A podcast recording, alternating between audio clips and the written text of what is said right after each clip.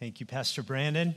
And good morning. My name is David Sunday. It's a joy to serve as one of the pastors here and to open God's word to you this morning. We're focusing these first three weeks of 2023 on becoming more like Jesus, thinking like Jesus thought, walking like Jesus walked, loving like Jesus loved, believing like Jesus believed, enduring like Jesus endured, suffering like Jesus suffered, triumphing like Jesus triumphed, becoming like Jesus. It's a great aim as we enter into a new year.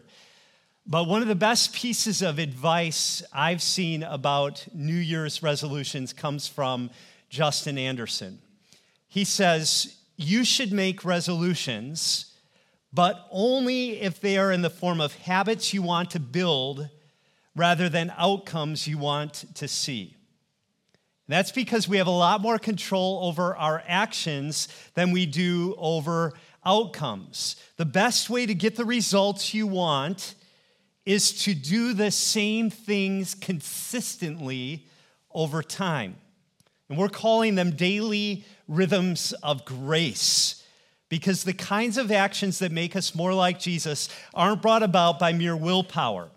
We need God to lead us into this way of life. We need the Holy Spirit to sustain us in these rhythms of grace. So, if we want to become more like Christ, what can we learn about his habits, about his daily rhythms of life that will help us imitate his example, and grow into his likeness. Last week, we focused on the outer life of Jesus, his attitude and heart toward people. Now we're going to focus on the inner life of Jesus, the daily rhythms of grace that he practiced that shaped him into the man that he was. And next week's focus will be on Jesus' prayer life. This week, we want to focus on how Jesus interacted with the Word of God. So please turn with me in your Bibles to Isaiah chapter 50. This is in the Old Testament before Jesus actually walked on earth, and it's a prophetic passage. And as you're turning there, just think about all the evidence that we have in the four Gospels Matthew, Mark, Luke, and John to show us that Jesus was a Bible centered man. He was someone who knew the scriptures inside and out. You remember when he was 12 years old, and his parents were in Jerusalem for the Passover festival, and they started on their journey back home. And Jesus stayed in Jerusalem, and they had to search for him for three days. And where did they find him when they finally, finally found him? He was in the temple, interacting with all the teachers, and he had more understanding than all his teachers and then all the elders because he had meditated on the Word of God. And then when he was led by the Spirit into the desert to be tempted by Satan, and he went 40 days without food. What was it that strengthened Jesus? It was the fact that he believed man does not live on bread alone, but by every word that proceeds from the mouth of God. And he fed upon the word of God in that wilderness temptation. When he began his public ministry in the synagogue in Nazareth, what did they give to him? The scroll of the prophet Isaiah. And he opened it up and he read in Isaiah 61, The Spirit of the Lord is upon me because he has anointed me. And he, he found his messianic vocation and identity through the Word of God.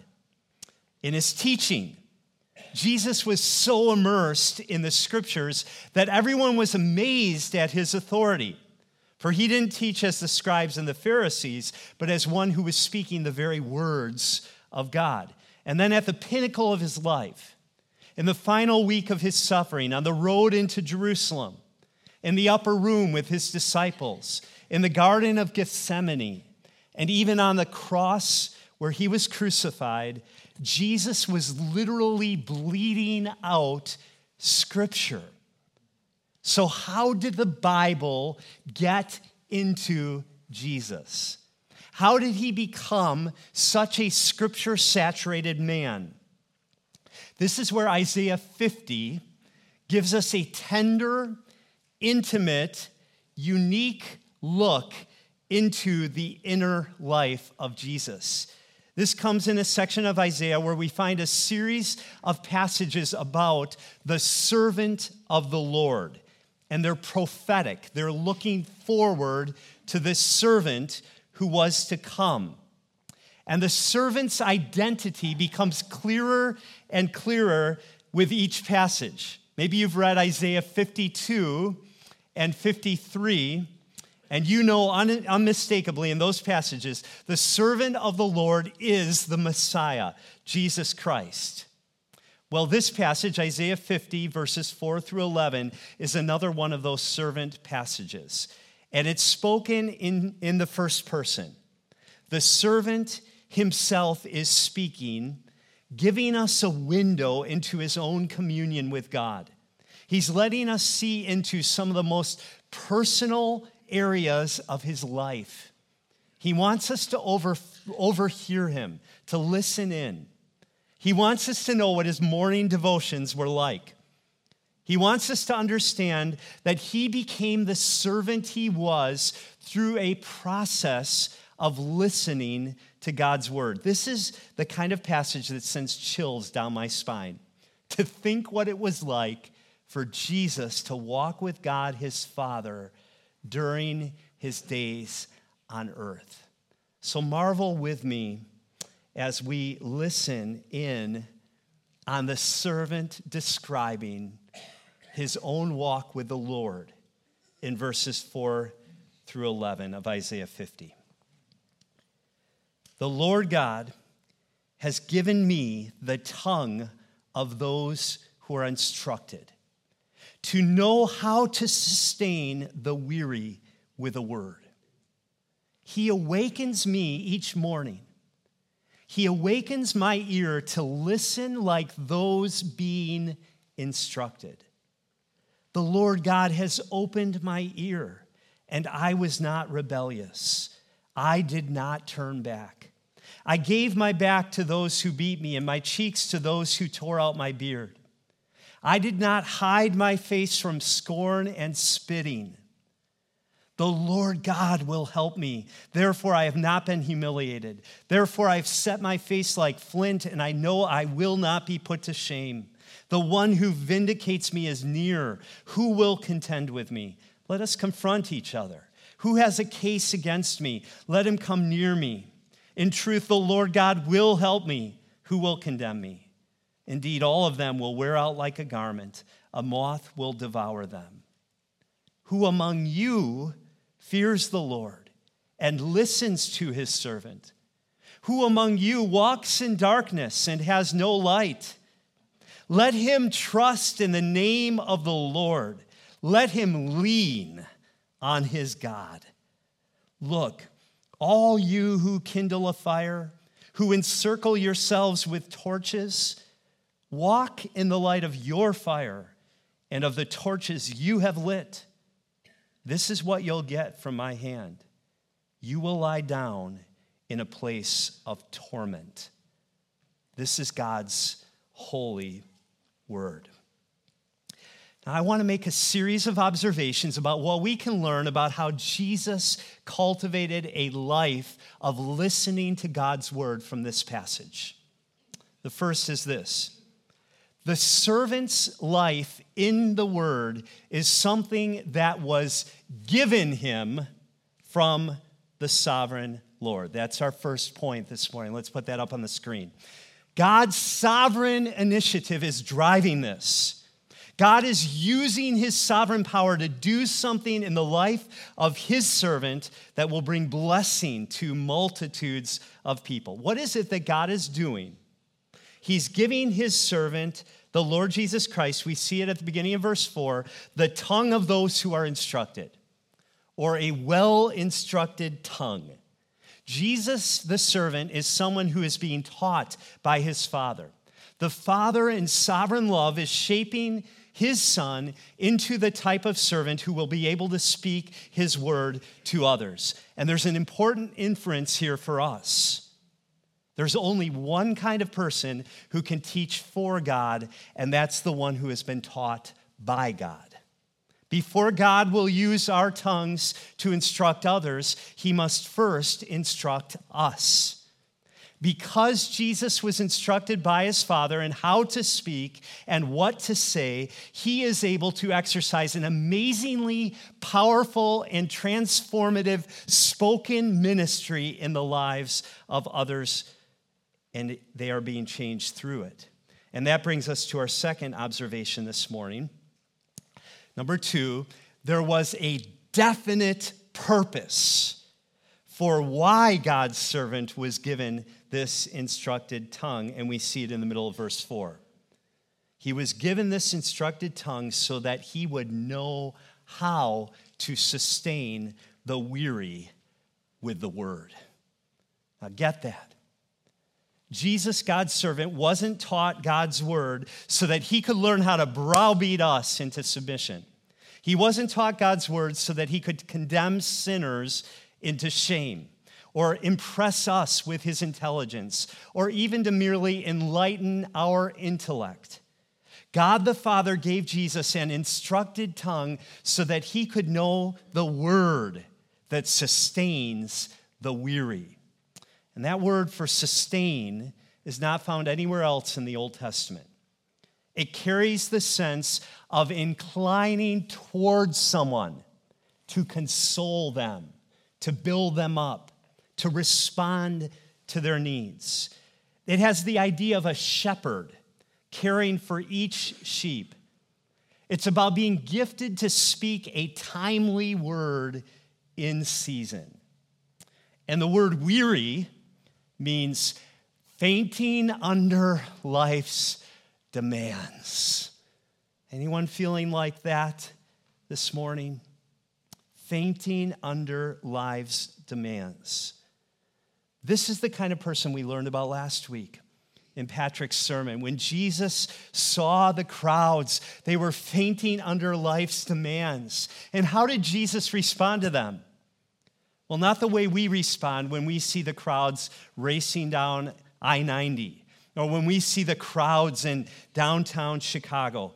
Jesus wasn't frustrated with these crowds. He wasn't impatient toward them. He didn't feel overwhelmed by them. He wasn't looking down on them or wishing for a way to escape from them so that he could find a place of peace. No. Jesus felt a writhing, visceral, gut wrenching compassion for them because they were like sheep without a shepherd. He was moved toward them. And that's because his father was teaching in him. His father was cultivating in him the compassionate character of the good shepherd. We, Patrick showed us last week how in Ezekiel chapter 34, God spoke of himself as the one who will come down and shepherd his people. And that's where Jesus was learning the compassion of his father toward the crowds. And I hope you know that that's how Jesus feels toward you today. You might come into church this morning feeling absolutely disgusted with yourself. You might feel like there's not a whole lot of hope left for you. You might think that no one has time for you, like you're unnoticed, uncared for, unworthy. But Jesus sees you. And Jesus isn't turning away. And Jesus isn't ignoring you. And Jesus isn't despising you. And he's not focused on someone else who's more important to him than you. He sees you and he cares. He's not too busy for you. He is not eager to scold you this morning. Jesus is the friend of sinners, and he is full of compassion for you. And he's not waiting until you get your act together. He's not checking to see how many quiet times you had this week to see if he's going to pay any attention to you today. At this very moment, Jesus' heart is melting with mercy towards you. He is drawing near to you because that's the kind of Savior He is. He's ready to meet you and minister to you right where you you are. And here's how you will most frequently experience Jesus' compassionate ministry to you it will most frequently come to you with a word. That's how Jesus sustains those who are fainting under life's demands. He sustains us with a word. That's how he brings his compassion to us. That's what he's like. Jesus is not just compassionate, he's competent. He knows how to sustain the weary with a word. I found that it takes a whole lot of bumbling and mistakes for most of us to know how to sustain weary people. We say a lot of silly things, or we don't say anything at all. But Jesus knows how. How to sustain the weary with the word. If you're weary with sin and weary with life, Jesus has just the word you need to comfort you and to sustain you. I love how Ray Ortlund puts it. He says, a sustaining ministry, a gospel ministry, requires more thought, more study, more insight than a condemning ministry. A finger pointing ministry is easy and that's because moralism is the default setting of our minds. Just work harder, do better, you lousy losers. That's moralism. But it takes divine wisdom to understand God's grace in a new way so we can sustain weary people. And Jesus gave himself fully to that kind of ministry. And that leads to our third observation this morning the sustaining gospel ministry of the servant did not happen automatically. There was a practice he cultivated. How did Jesus become such a compassionate man? Such a powerful speaker of God's word, so that those who are the most beaten down, the most defeated, and the most weary and worn out by life's burdens and sin's failures, they weren't repelled by him. They weren't afraid of him. They were drawn toward him. How did that happen? Maybe you're thinking, well, it was automatic. After all, Jesus was the Son of God. So wasn't his compassionate character kind of pre installed in him at the incarnation. Kind of like the system settings in your computer, you can't delete them. They're just part of the whole framework of the, the thing. Well, that's not how the Bible portrays the godly character that grew in Jesus' life. The Bible shows us there was a cultivation of godliness going on in the inner life of Jesus. He was growing in wisdom and in stature, in favor with God and with man. He learned obedience through the things he suffered, and he depended on the Holy Spirit to fill him and to make him the servant of God that he was. Jesus was, in fact, the most spirit filled human being who has ever walked the face of this earth.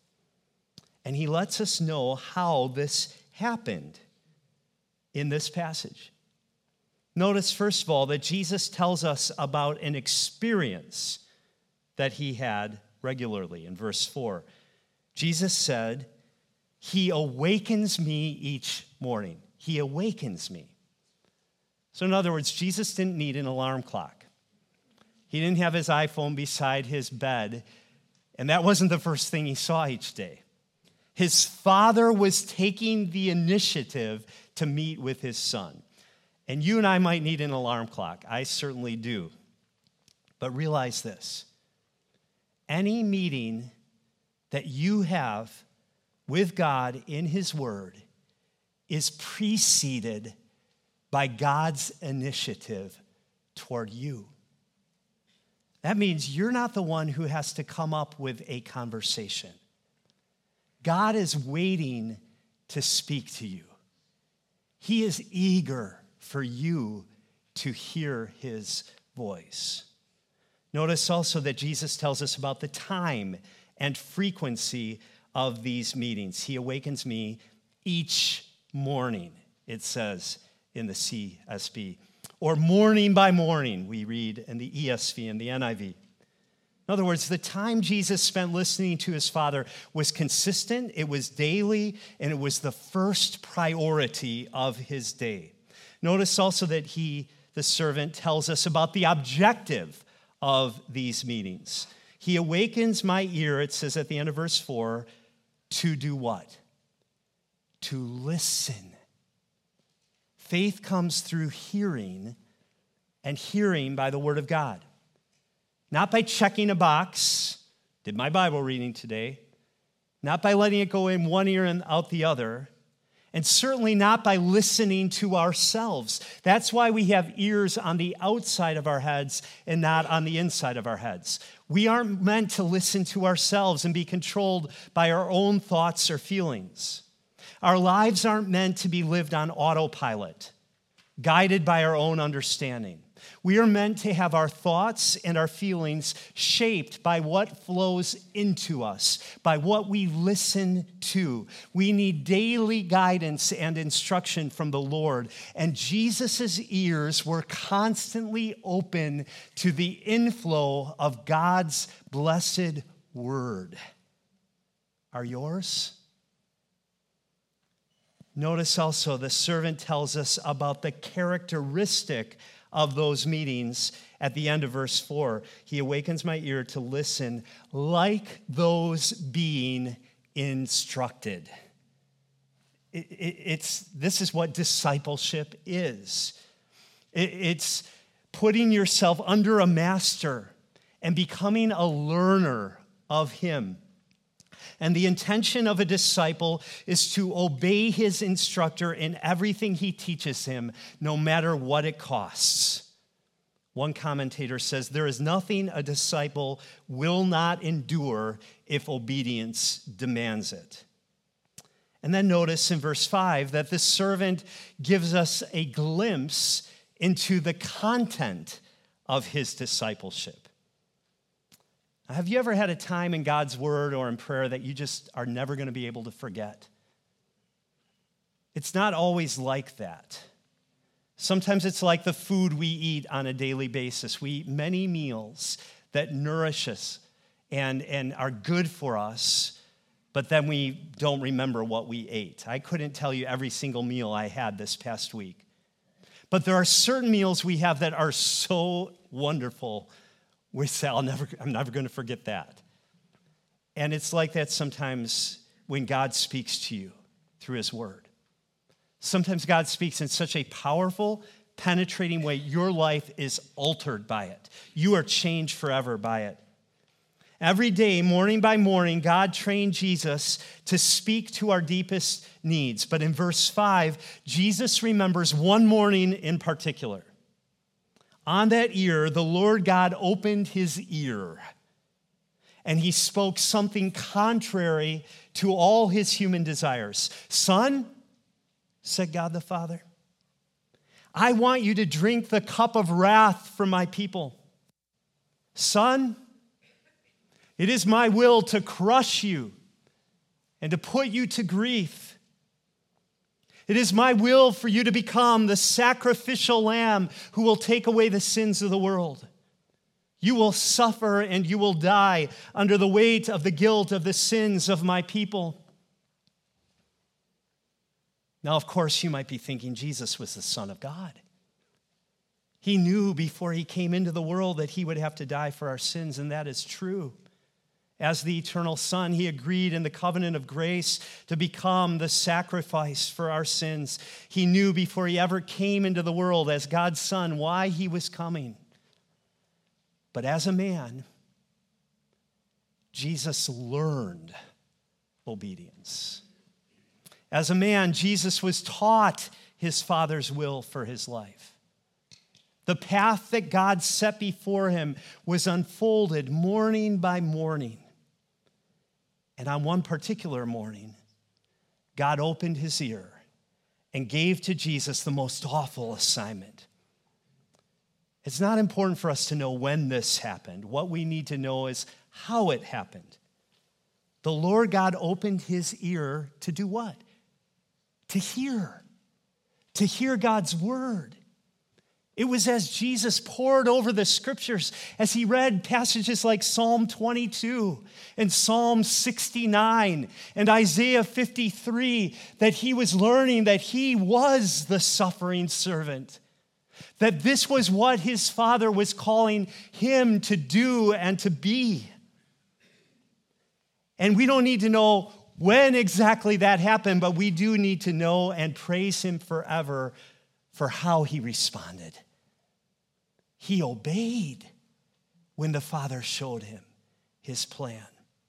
Look again at verse 5 and 6. In the middle of verse 5, he says, The Lord God has opened my ear, and I was not rebellious. I did not turn back. I gave my back to those who beat me and my cheeks to those who tore out my beard. I did not hide my face from scorn and spitting. He chose the path of obedience even to the point of death on a cross. He gave his back to those who struck him and pulled out his beard. He faced his sufferings head on and walked into the crucible of the crucifixion with his eyes wide open. As one writer puts it, there was no place Jesus wouldn't go, nothing he wouldn't do to care for weary people with the truth of God's grace. And here's what I want us to see very clearly this morning God's suffering servant faced all of this through the strength he received from his daily encounters in God's presence, listening to God speak to him through his word. Jesus learned the will of God for his life through the words that God spoke to him daily. And in that word, God also gave him the confidence that he would not suffer alone, but that he would be vindicated. And we read about that in verses 7 through 9. And here's the point for us we will have the same experience Jesus had when we listen carefully to God's word day by day. Namely, we will learn God's will for our lives. And as we learn God's will for our lives, we will discover that His will for us involves suffering hardship and persevering through difficulty and denying ourselves and taking up our cross daily and following Jesus. And the converse is also true. Without a daily encounter in the Word of God, we will default to our self centered desires.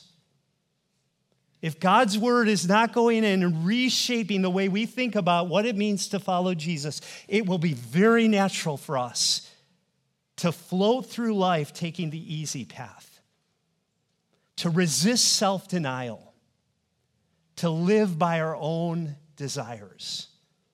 We will shrink from the cost of discipleship if we don't daily draw the strength we need from listening to God's word. So let's summarize what we've seen so far. Jesus was the most spirit filled person who ever lived because he was the most scripture saturated person who ever lived. And the Bible was not preloaded and installed in Jesus at his conception. He learned the Word of God the way we do as a disciple. His father awakened him morning by morning, every day, to listen, to be instructed. And it was through this rhythm of grace that our Savior became the compassionate, merciful, suffering servant who went all the way to the cross and didn't despise its shame for us and for our salvation.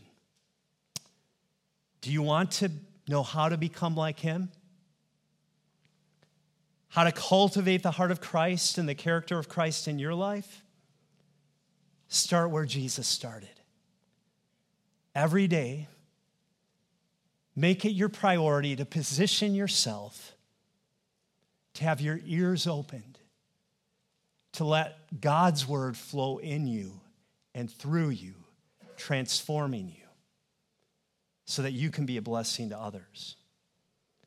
Alec Motyer summarizes what we've seen like this It is the Lord who takes the initiative, rousing his servant for the morning fellowship.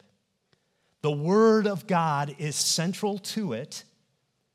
The objective is to convey truth through the ear to the mind. And here, here's, the, here's the gold this is the essence of what it means to be a disciple. The morning watch is not a special provision for a unique servant, it is the standard curriculum for all who would be disciples. This is the standard curriculum taught by the master. Do you ever wish you could have a really godly person tell you how he or she does his quiet time every day? You're hearing from the best right now. You're hearing from the master himself. This is the standard curriculum. Now, before I give you some practical pastoral suggestions on how to cultivate a rich life in the Word, let me pause and appeal to each and every one of you personally, because what Jesus is saying to us in this passage isn't just a suggestion for how to have daily devotions, it goes much deeper than this. There's an awful lot at stake here. This is about who or what is going to be the guiding light of your life. This is about on whom or on what are you leaning to get you through the darkness of this world. This is about whose counsel will you trust and treasure. Maybe you haven't thought much about that. Maybe you've been told that the most important person to listen to is yourself.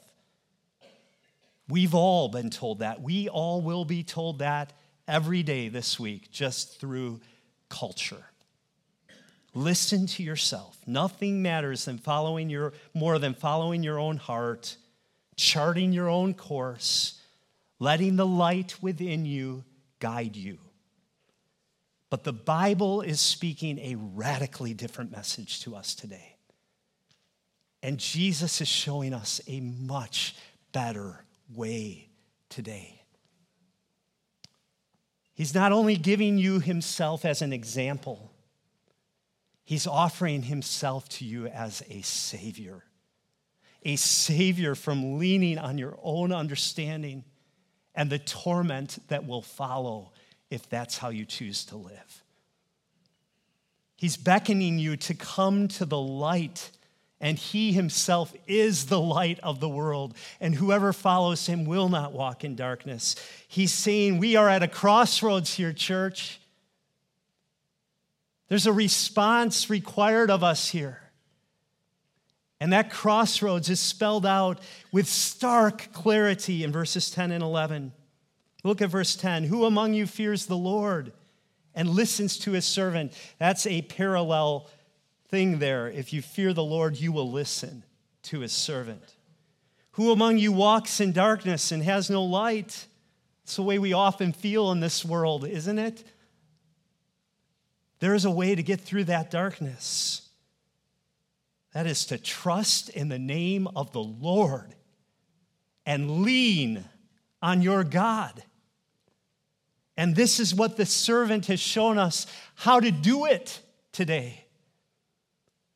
He's saying, Who is going to shape your thoughts, your affections, your words, your decisions? Who is going to lead you and enlighten your path through the trials and the troubles you're facing? On whom will you lean to get you through your day when nothing in your life makes sense and darkness seems to be closing in? God's word will be a lamp to your feet and a light to your path. And God's servant has shown you how to live in that light. His word has the power to calm your panicking heart. No matter how dark your path is, you will have more light following Jesus Christ and his word than you will by leaning on the brilliance of your own understanding. But verse 11 paints a stark alternative. If we don't learn to rely day by day on the Word of God, will, where will we turn? Well, we'll light our own little torches. And the servant of God warns us that this is a path that leads to torment. Look, verse 11. All you who kindle a fire, who encircle yourself with torches, walk in the light of your fire and of the torches you have lit. This is what you'll get from my hand. You will lie down in a place of torment. You see here, there are only two ways to live. Either you will be illuminated daily by the light of God's word, or you will crawl through the darkness with your own little torch, relying on your own insight, your own understanding.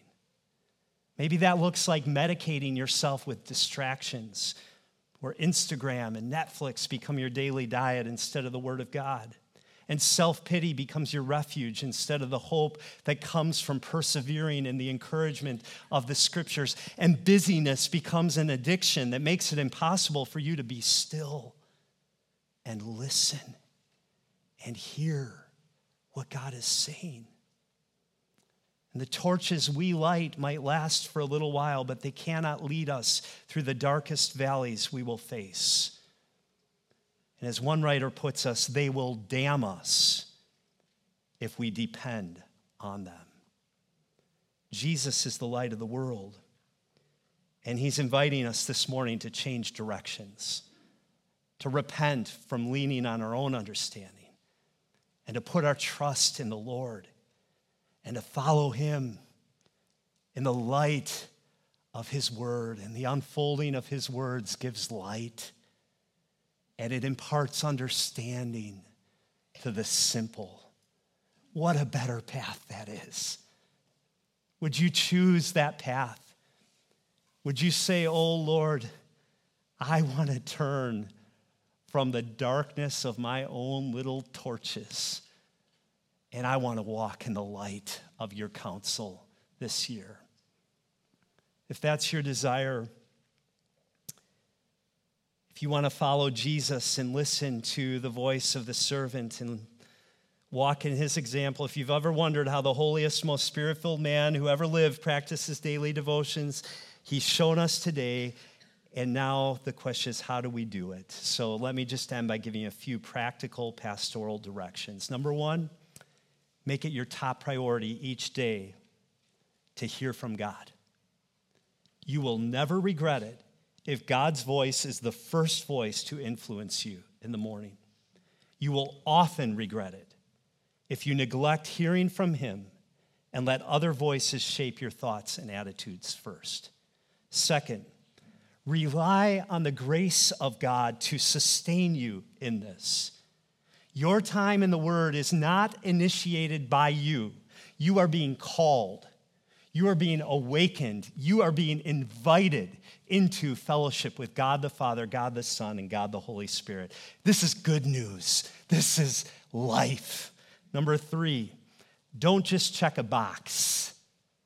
Make this a time of listening attentively. I prefer to read the Bible aloud as much as I can. Sometimes it's just quiet, mumbling, but I need to hear it as I read it. You might appreciate opening the YouVersion app and listening to the Bible as you have it open in front of you. Just don't let it go so fast that it's going in one ear and out the other. Or maybe when you drive or when you walk, you'll listen to the Word of God.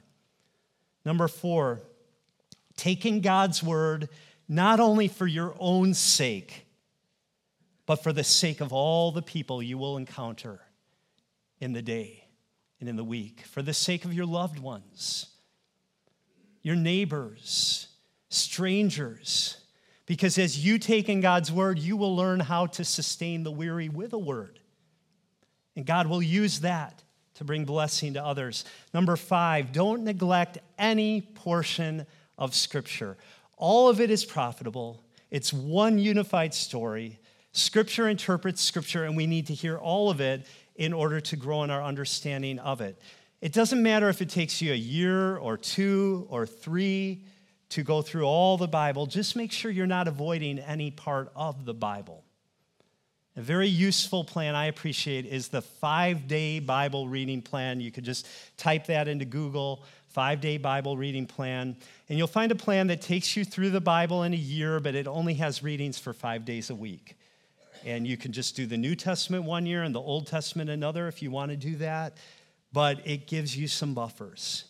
And that leads to number six. Some portions of the Bible need to be returned to more frequently. For me, the Psalms are a non negotiable. I wither without the Psalms. My prayer life suffocates without the Psalms. So I go to the Psalms morning and evening, every day, most every day, going through the Psalms each month. However, you do it, make sure you're in the Psalms. And then Proverbs. You could take a chapter of Proverbs a day. Some months I do that. Other times I'm just like, I need wisdom right now. What day is it? It's January 8th. I'm going to read Proverbs 8. I'm going to pray for wisdom. But turn to that often. And then the four Gospels. That's what I love about the five day Bible reading plan is it intersperses Matthew, Mark, Luke, and John throughout the year so that you never go long without encountering Jesus directly in the Gospels. Number seven, read some portions repeatedly to immerse yourself in books of the Bible so that you will be mastered by those books and transformed by them. For me this year, I'm going to read Galatians over and over and over again because I need to stand fast in the freedom whereby Christ has made us free. I want Galatians to transform me this year. And I'm also going to do that with 1st and 2nd Samuel because we're going to start a preaching series there in a couple of weeks. Finally, number 8, decide what is most fitting and most needful for you right now. Don't let this become a straitjacket. If the plan you're in is starting to become just routine, Mix it up. If you don't know what you should be reading right now, ask someone who loves you and cares for you, what do you think I need from God's word? And let them tell you where they think you need to be changed and listen and turn to that part of the Bible. I want to close with something Charles Spurgeon said. Oh, that you and I might get into the very heart of the Word of God and get that Word into ourselves as I've seen the silkworm eat into the leaf and consume it, so ought we to do with the word of the Lord. Not crawl over its surface, but eat right into it till we have taken it into our inmost parts. Then he holds up John Bunyan as an example. Read anything of his, and you will see that it is almost like reading the Bible itself. He had read it till his very soul was saturated with Scripture. Why, this man is a living Bible. Prick him anywhere, his blood is bibline. The very essence of the Bible flows from him. He cannot speak without quoting a text, for his very soul is full of the Word of God. I commend his example to you, beloved. And so let us pray that we will, like Jesus, be women and men